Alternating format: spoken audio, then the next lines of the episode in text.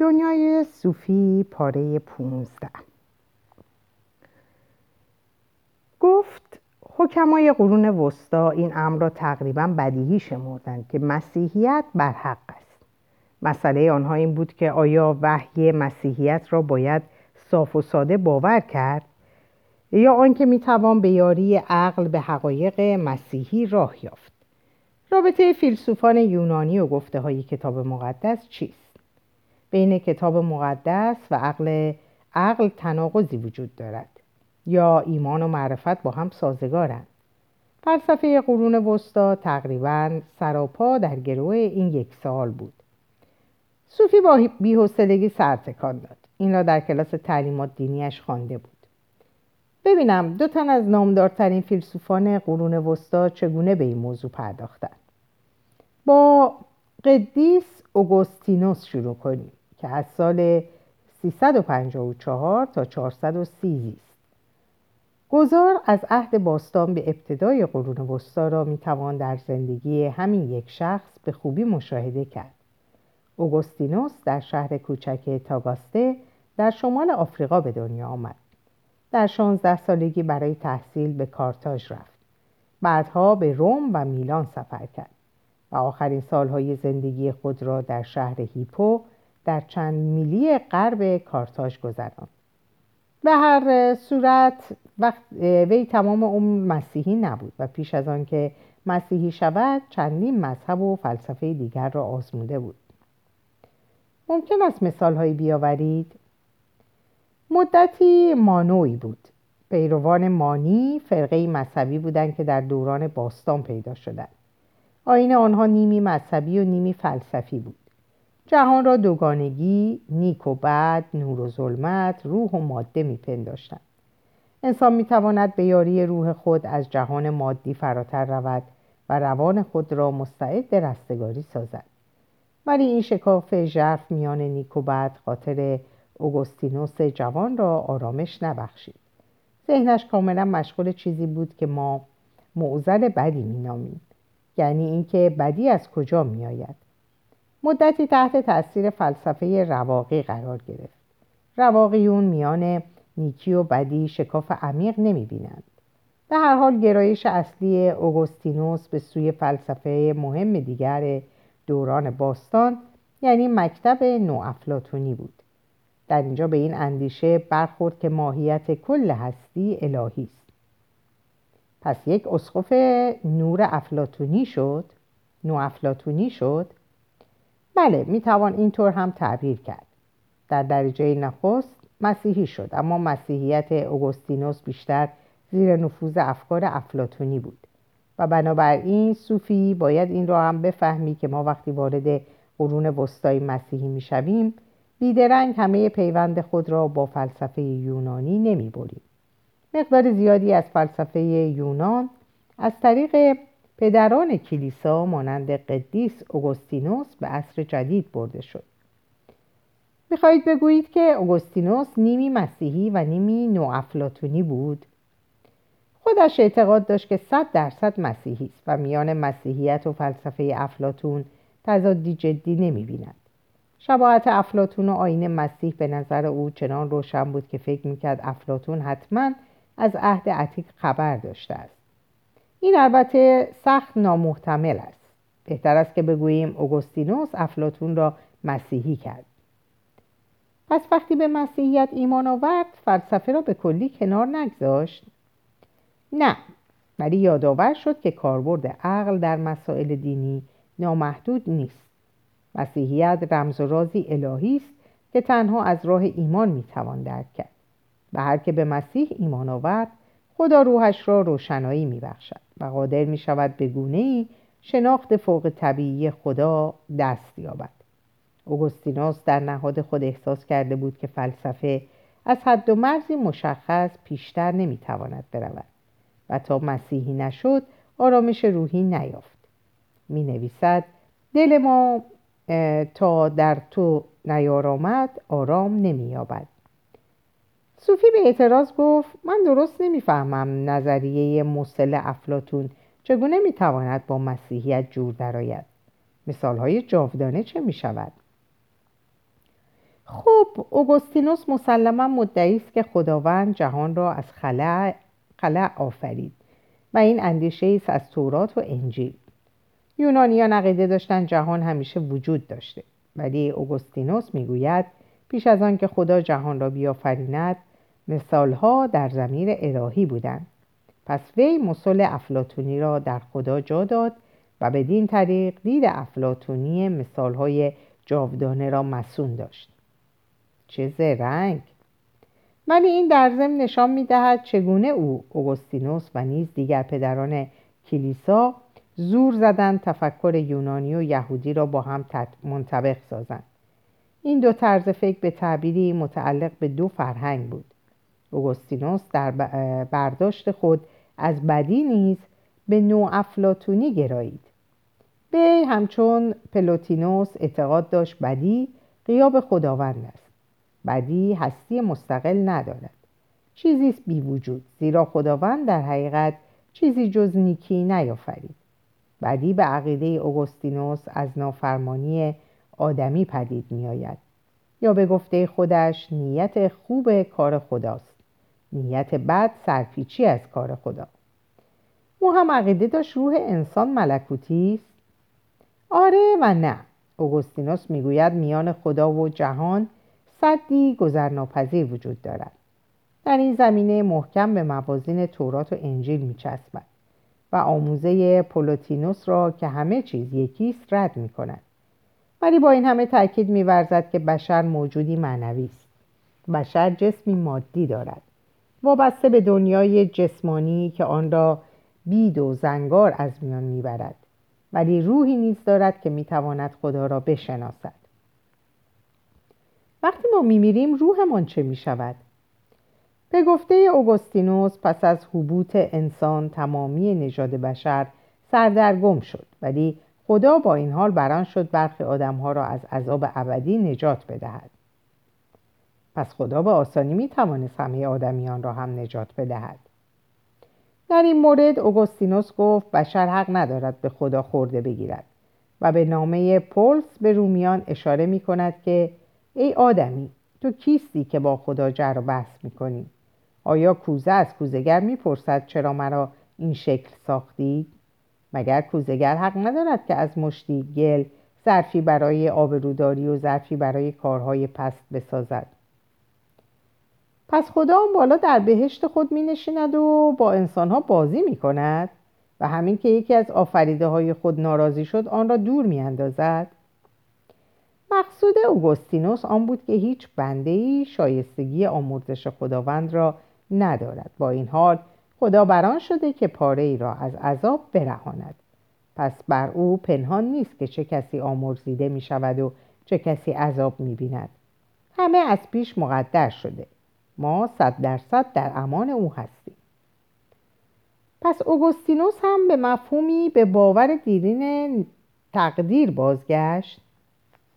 شاید ولی اوگوستینوس منکر مسئولیت انسان برای زندگی خیش نشد. گفت ما باید با این هوشیاری زندگی کنیم که جزء برگزیدگانیم. اختیار انسان را رد نمی کرد ولی می گفت خدا پیش بینی کرده که ما چگونه زندگی خواهیم کرد. صوفی پرسید این خیلی غیر منصفانه نیست.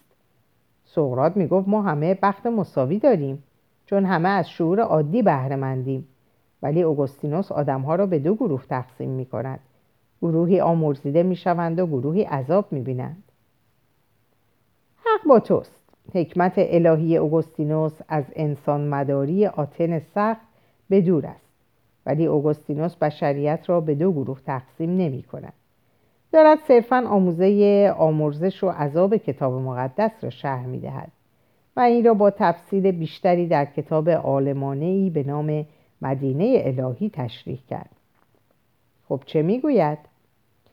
اصطلاح مدینه الهی یا ملک خدا برگرفته از تورات و انجیل و تعلیمات ایساست اوگوستینوس عقیده داشت که تاریخ بشر همه کشمکشی است میان ملک خدا و ملک دنیا. این دو ملک قلمروهای سیاسی جدا از همدیگر نیستند. در درون یکی یک ما برای کسب استیلا به تلاش می‌پردازند. ملک خدا کم و بیش آشکارا در کلیسا حضور دارد و ملک دنیا در دولت. مثلا در امپراتوری روم که در زمان اوگوستینوس رو به زوال نهاده بود. این مفهوم در طول قرون وسطا که کلیسا و دولت برای برتری می روز به روز روشنتر گشت. حال گفته می‌شد رستگاری جز در کلیسا وجود ندارد. مدینه الهی اوگوستینوس بعدها عینا بر کلیسای رسمی اطلاق گردید و تازه در قرن چهاردهم و اصلاح دینی بود که صدای اعتراض مردم برخاست که چرا تنها از راه کلیسا بتوان رستگاری به دست آورد. دیگر وقتش رسیده بود. و نیز چنان که مشاهده می شود اوگوستینوس نخستین فیلسوفی است که پای تاریخ را به فلسفه خیش می کشد ستیز خیر و شر به هیچ وجه تازگی نداشت. طرف آن بود که در نظر اوگوستینوس این ستیز در صحنه تاریخ روی می‌داد. در این زمینه کار اوگوستینوس از افلاتون چندان خبری نیست. وی در اینجا بیشتر زیر تاثیر دید خطی تاریخ به ای که در کتاب مقدس می‌بینیم بود. این پندار که تحقق ملکوت خدا مستلزم تمامی تاریخ است. تباهی بدی و روشنگری انسان به تاریخ ضرورت دارد. یا به بیان خود اوگوستینوس تاریخ بشر را از حضرت آدم تا آخر و زمان دوراندیشی الهی رهنمون می شود همانند داستان آدمی که به تدریج از کودکی به پیری می رود صوفی به ساعتش نگاه کرد گفت ساعت ده است. دیگر باید بروم. ما اول باید درباره فیلسوف بزرگ دیگر قرون وسطا برایت صحبت کنیم. چطور است برویم بیرون بنشینیم؟ آلبرتو برخواست کف دستای خود را هم به هم گذاشت و طول راه رو را پیمود. اسلام بود که دارد در خصوص حقایقی روحانی عمیقا دعا یا مکاشفه می کند صوفی در پی او می‌رفت. احساس می‌کرد چاره دیگری ندارد. خورشید هنوز از میان ابرهای بامدادی در نیامده بود. آلبرتو روی نیمکتی خارج کلیسا نشست. صوفی به خود می‌گفت اگر کسی آنها را آنجا ببیند چه فکر می‌کند؟ نشستن روی نیمکت کلیسا ساعت ده صبح به خودی خود غیر عادی است به خصوص در کنار راهبی قرون وسطایی. راهب شروع به سخن کرد. ساعت هشت است. حدود چهارصد سال از زمان قدیس اوگوستینوس میگذرد. اینکه دوران مدارس قرون وسطایی است. از حالا تا ساعت ده آموزش و پرورش در انحصار دیر و سومه ها می باشد بین ساعت ده و یازده اولین مدرسه کلیسایی به وجود می آید و سپس در نیمروز نخستین دانشگاه ها کلیساهای جامعه بزرگ نیست در همین زمان ساخته می شود خدمت خود همین کلیسا به حدود سال 1200 می رسد یعنی زمانی که ما آن را عصر گوتیک عالی می نامیم شهر ما توان بنای کلیسای جامعه بزرگ نداشت. صوفی گفت نیاز هم نداشت. من از کلیسای خالی بیزارم. آه ولی علت بنای کلیسای جامعه بزرگ فقط تعداد زیاد عبادت کنندگان نبود. اینها بیشتر برای جلال و شکوه خداوند ساخته می شدن و به خودی خود نوعی بزرگ داشته مذهبی بودند. به هر حال در این دوره اتفاق دیگری افتاد که برای ما فیلسوفان داره اهمیت ویژه است. آلبرتو ادامه داد نفوذ اعراب در اسپانیا کم کم احساس می شد. مسلمان ها در خلال قرون وسطا سنت عرستویی را زنده نگه داشته بودند. از پایان قرن دوازدهم دانشمندان اسلامی به دعوت اعیان و بزرگان به ایتالیای شمالی آمدند. بدین طریق بسیاری از آثار ارسطو بازشناخته و از یونانی و عربی به لاتین برگردانده شد. این امر دلبستگی تازه‌ای به علوم طبیعی پدید آورد و به موضوع ارتباط تعالیم مسیحی و فلسفه یونانی جان تازه دمید. آشکار بود که در امور علمی دیگر نمی‌توان ارسطو را نادیده انگاش ولی جانب ارسطوی فیلسوف را تا کجا باید گرفت و کجا باید به تورات و انجیل چسبید؟ مقصودم را می‌فهمی؟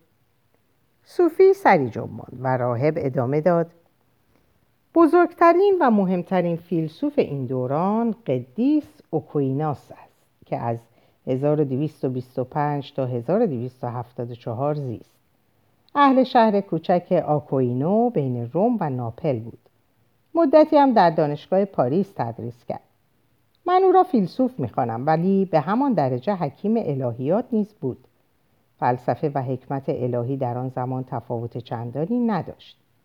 به طور خلاصه می‌توان گفت همانطور که اوگوستینوس در ابتدای قرون وسطا افلاتون را مسیحی کرد آکویناس هم ارسطو را مسیحی کرد.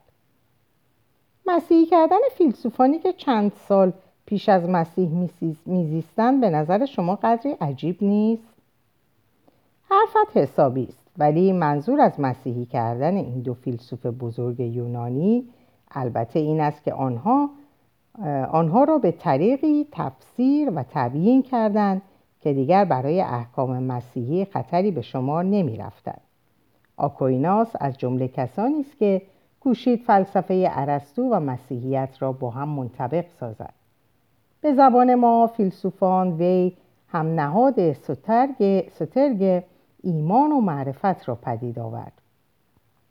این کار را با ورود به فلسفه ارسطو و نقل گفتار خود او انجام داد.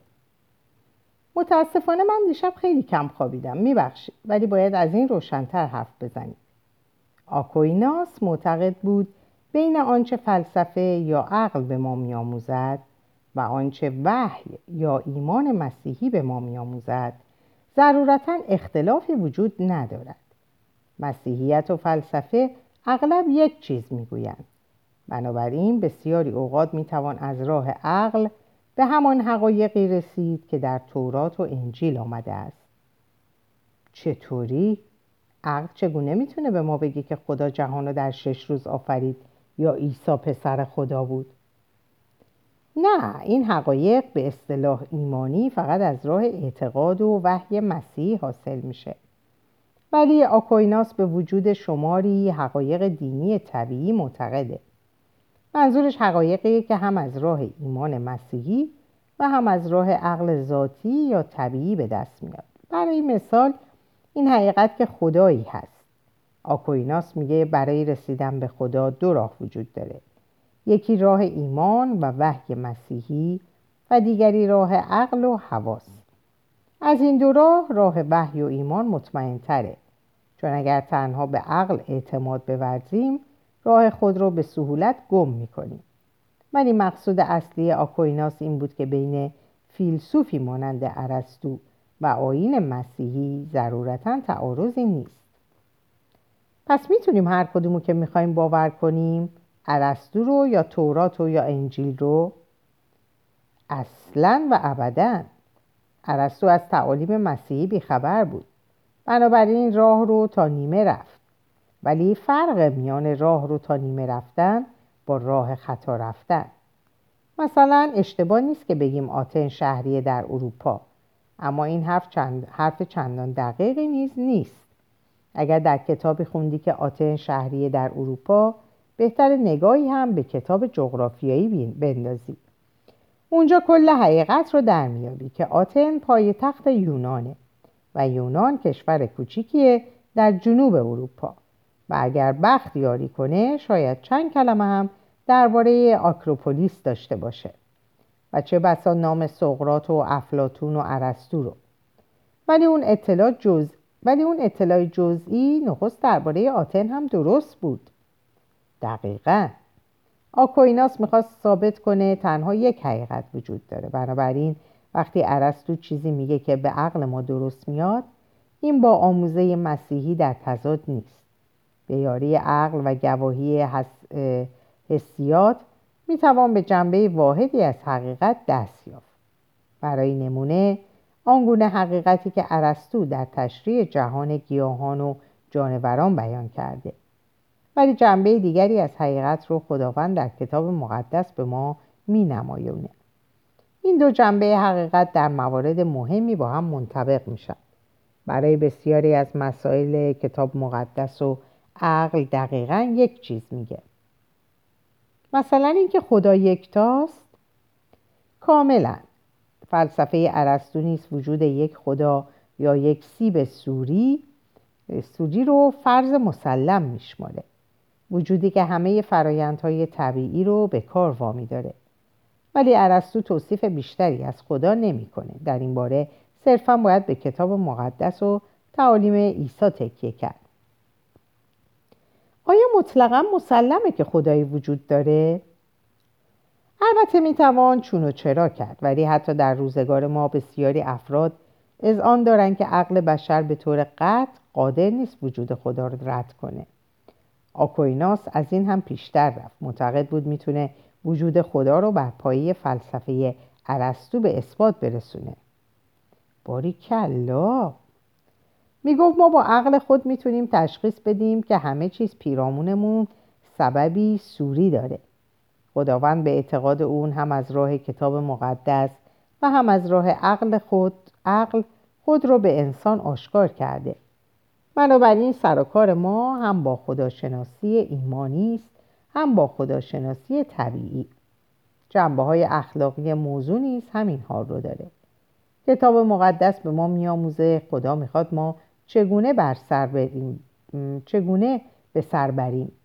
لیکن خدا وجدان هم به ما داده است و از طریق این مبنای طبیعی می توانیم حق را از ناحق باز شناسیم در زندگی اخلاقی نیز به همین ترتیب دو راه وجود دارد.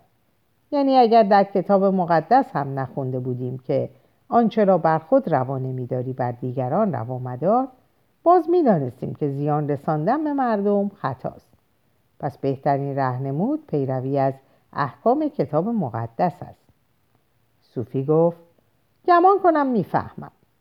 با دیدن برق و شنیدن رد از آمدن طوفان با خبر می‌شوید این هم تقریبا مثل آن است. درست است.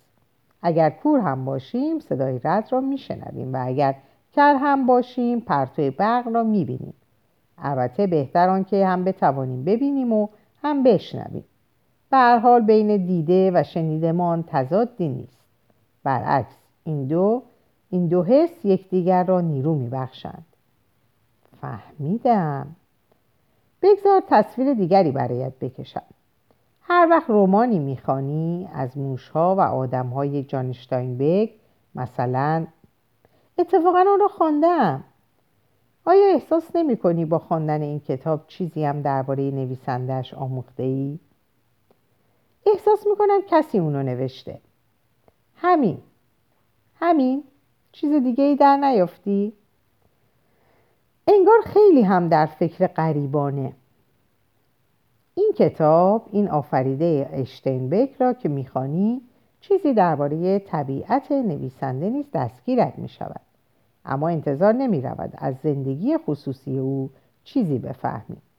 مثلا نمی توانی با خواندن از موشها و آدمها بگویی نویسنده کتاب نگارش داستان چند ساله بود در کجا میزیست یا چند تا بچه داشت؟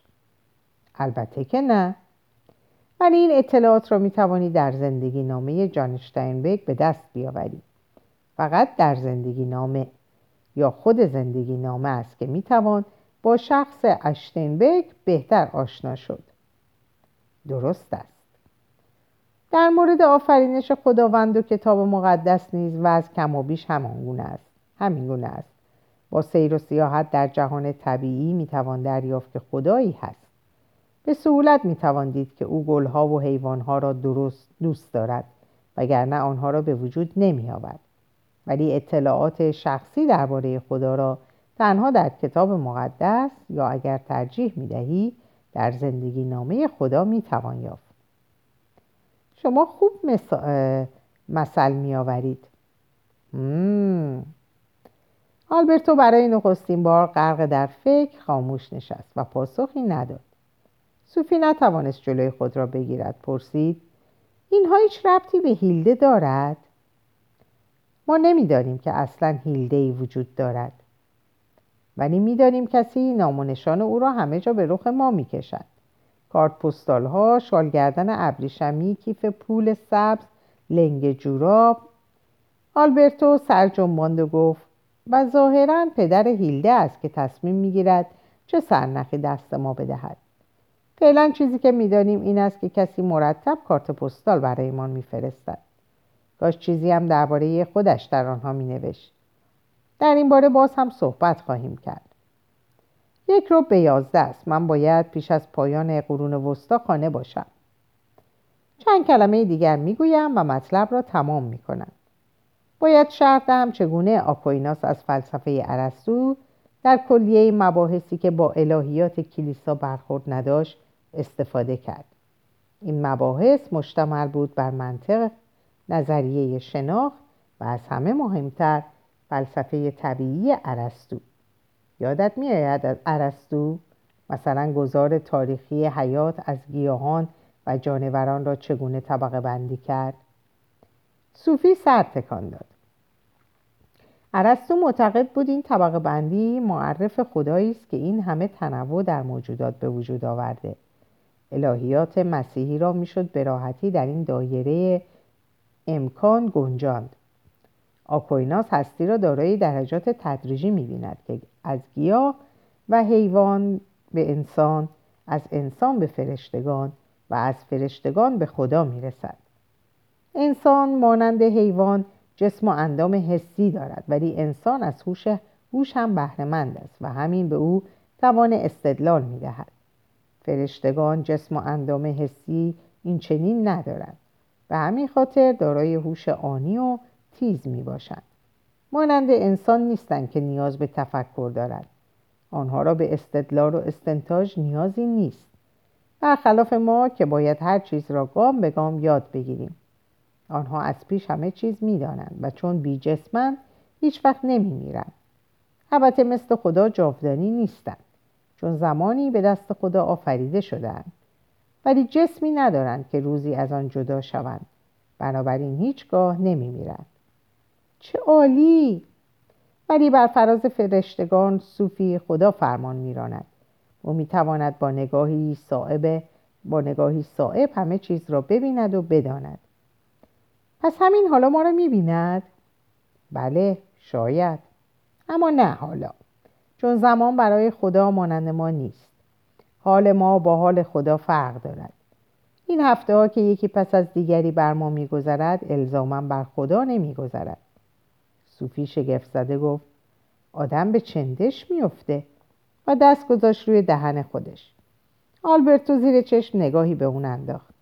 صوفی ادامه داد دیروز کارت دیگه ای از پدر هیلده داشتم. چیزی به این مضمون نوشته بود. اگه برای صوفی یک یا دو هفته طول بکشه این به معنی اون نیست که برای ما نیز همون اندازه طول می‌کشه. این تقریبا همون چیزیه که شما درباره خدا گفتید. صوفی در زیر باشلق قهوه‌ای رنگ رنگ ناگهان برق خشمی در چهره آلبرتو دید. این مرد شرم ندارد؟ صوفی مقصود او را درست نفهمید. آلبرتو ادامه داد بدبختانه آکویناس نیز همان برخورد ارسطو را با زنان داشت. لابد یادت هست که ارسطو زن را بیش و بیش و کم مردی ناکامل میپنداشت. همچنین فکر می‌کرد فرزندان فقط های پدر را ارث می‌برند و دلیل میآورد که زن منفعل و پذیراست و مرد بارور و فعال.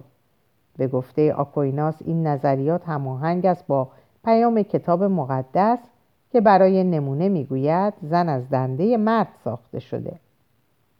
چه حرفا!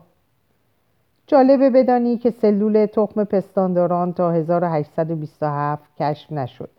بنابراین شاید عجیب نبود که مردم تصور می‌کردند مرد نیروی آفریننده و جاندهنده در تولید مثل است.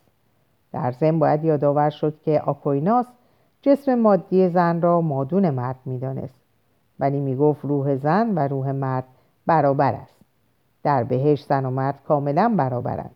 چون تمام تفاوت‌های جنسی جسمانی در آنجا از میان می رود. چه دلخوش کنک بیخاصیتی در قرون وسطا زن فیلسوف نبود؟ حیات کلیسا در قرون وسطا سخت زیر سلطه مردها بود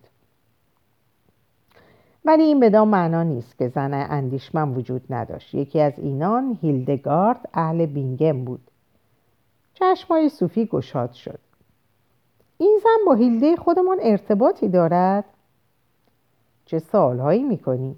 هیلدگارد زنی تاریک دنیا بود و از 1098 تا 1179 در دره راین میزیست با آنکه زن بود واعظ نویسنده طبیب گیاهشناس و طبیعی دام بود و نمونه بارزی است که زنها حتی در قرون وسطا اغلب بسیار اهل علم و عمل بودند خب هیلده چه شد؟ مسیحیان و یهودیان از قدیم عقیده داشتند خدا فقط مرد نیست. جنبه زنانه نیز دارد. به همین جهت است که گفته می شود مام طبیعت. زنها نیز در صورت ذهنی خدا آفریده شدند. در یونانی به این جانب زنانه خدا می‌گویند سوفیا سوفیا یا صوفی به معنی دانایی است. صوفی سری به رضایت تکان داد. چرا کسی تا کنه این را به او نگفته بود؟ و چرا خودش هرگز معنای نامش را نپرسیده بود؟ آلبرتو ادامه داد صوفیا یا خدای مام طبیعت در سراسر قرون وسطا برای یهودیان و کلیسای ارتودکس یونانی اهمیت ویژه داشت. در غرب از یادها رفت تا اینکه هیلدگارد سر برآورد و صوفیا را در جامعه زرین غرق جواهرات گرانبها به چشم دل دید. صوفی از جا برخاست. هیلدگارد صوفیا را به چشم دل دیده بود. شاید هیلده هم مرا به چشم دل می‌بیند. دوباره نشست. آلبرتو برای مرتبه سوم دستش را روی شانه او نهاد. این چیزی است که باید بررسی کنیم ولی فعلا ساعت از یازده گذشته. تو باید برگردی خانه و داریم می‌رسیم به عصری تازه. من تو را به نشستی درباره رونسانس فرا خواهم خواند. هرمس به باغ شما میآید و تو را همراهی می کند هرمس به باغ شما میآید و تو را همراهی می کند راهب مرموز این را گفت و برخاست و به سوی کلیسا رفت. صوفی در جای خود ماند. هنوز به هیلدگارد و صوفیا هیلده و صوفی میاندیشید. ناگهان از جا پرید در پی فیلسوف راهب نما دوید و بلند پرسید در قرون وسطا آلبرتوی نبود. آلبرتو که از سرعت گامهای خود کاست سرش را کمی گرداند و گفت آکویناس معلم فلسفه ای داشت به نام آلبرت بزرگ. سپس سر فرود آورد و در آستانه کلیسای سن ماری ناپدید گشت. صوفی از این پاسخ قانع نشد. دنبال او درون کلیسا دوید ولی همه جا یک سره تاریک بود. و آلبرتو همچون آب به زمین فرو رفته بود. وقتی صوفی می‌خواست از کلیسا بیرون آید چشمش به تصویری از حضرت مریم افتاد. رفت نزدیک آن و خوب آن را نگاه کرد. ناگهان قطره آب زیر یکی از چشمای حضرت مریم دید. اشک بود؟ صوفی دوان دوان از کلیسا خارج شد و نزد یواننا شتافت. در اینجا به پایان این پاره می‌رسم. اوقات خوب و خوشی داشته باشیم و خدا نگهدارتون.